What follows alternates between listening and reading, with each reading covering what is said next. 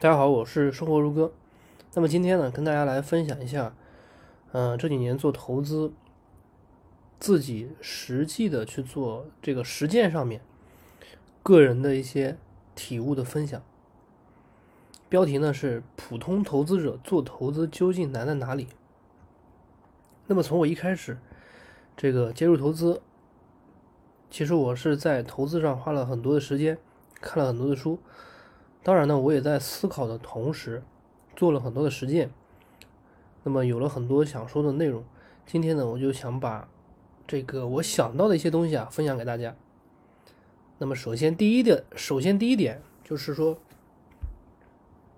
如果一个人不能接受自己的人性的弱点，并且克服它，那么你的投资是很难做好的。那么说这个事情的意思呢，就是。嗯，或者说换句话表达，就是你投资呢，不能在乎眼前的一亩三分地，你需要抱有长远的眼光。那么在投资上的实践呢，也就是说，你要勇于在别人都不敢买的时候，买入低估的优秀的公司，而在公司的这个股价疯狂的脱离实际价值的时候，要能够遏制得住自己的贪婪。卖出高估的公司，但是实际上你去这个实践，就具体去做这件事儿的时候，整个过程是非常难的。这里面有几个难点。第一点就是你要知道如何判断低估和高估。那么常常就是在你买了低估的，就是你认为低估的时候，你买了这个公司，但是后来呢，它就继续下跌。对吧？这种情况是非常常见的一个现象。那么，如果跌的非常多，那你的心态会受到很大的打击。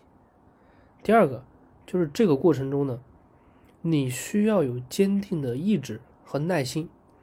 那么，很多人就是在这样的嗯长时间的持有中，被慢慢的消磨掉了耐心，最终呢，倒在了黎明的前夜。常常是卖出之后。公司就开始大涨，很多人说呢，一卖就涨，其实也是这样的过程，我自己也是亲身体会过的。其实这个具体原因呢，就是因为你的眼光啊，总是看的时间短，你买了之后你就不停的看，你就沉浸在那个股价的那种波动里面，眼光是非常短的，就是短视。这是第二个，第三个呢，就是说第三点呢，就是。你必须得知道什么是好公司，对吧？你在低估的时候，你要买的是优秀的公司。很多人买的是垃圾公司，啊，这也是不行的。其次呢，就是你一定得去买自己懂的公司，然后在低估的时候买。如果没有这样的条件，那你哪怕是持有现金，或者是像我一样。我就是说你，我就是说，就是在这个过程里面，就比如说你有这个公司，但是它不便宜，对吧？或者说就你你看的那么多公司里面，好公司里面，对吧？没有那个比较好的这个价格，你去拿，别你去买。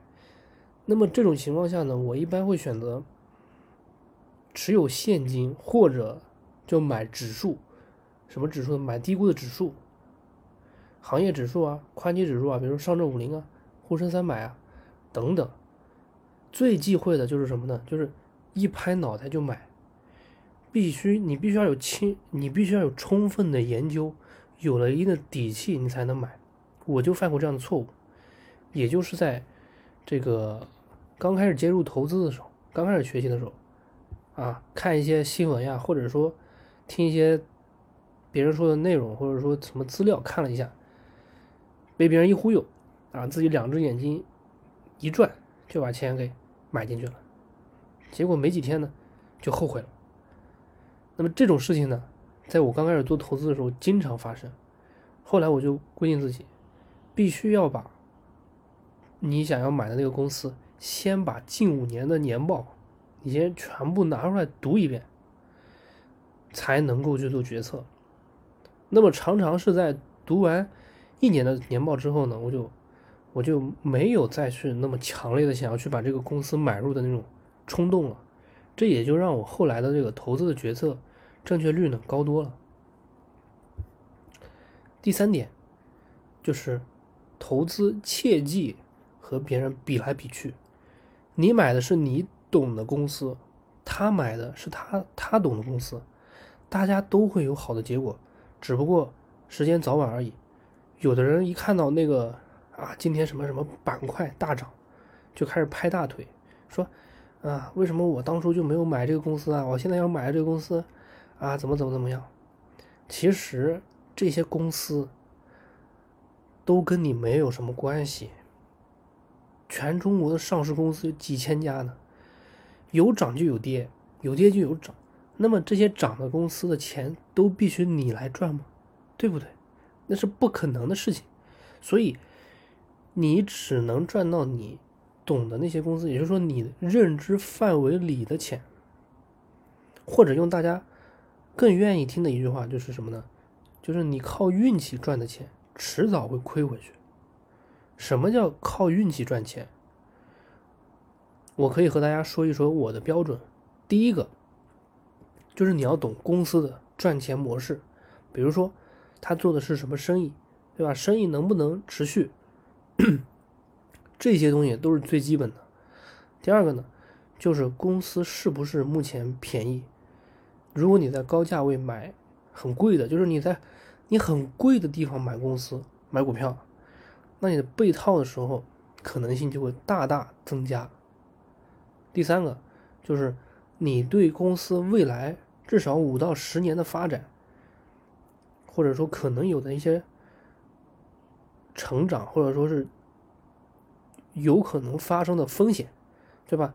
你心里要有数。比如说公司未来五年业绩是确定性的，会迎来高发展。那么你这样一想的话，你。你拿着公司，你就降低了很多风险，对不对？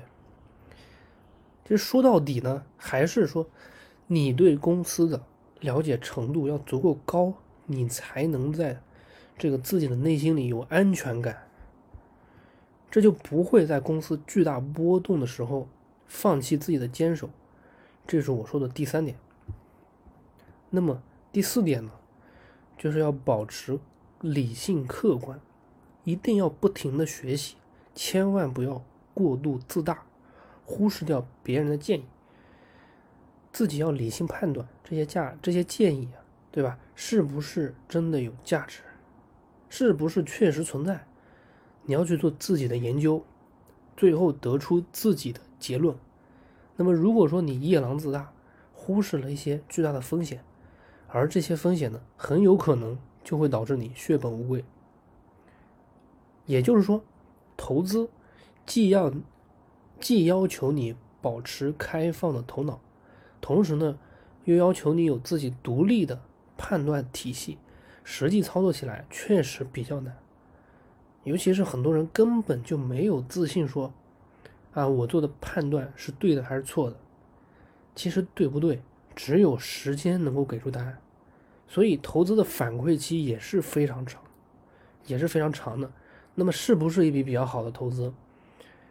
其实是非常非常难判断的一件事情，所以就要求你这个一定要保持开放的头脑，同时呢要有自己独立自主的这个去思考、去判断才行。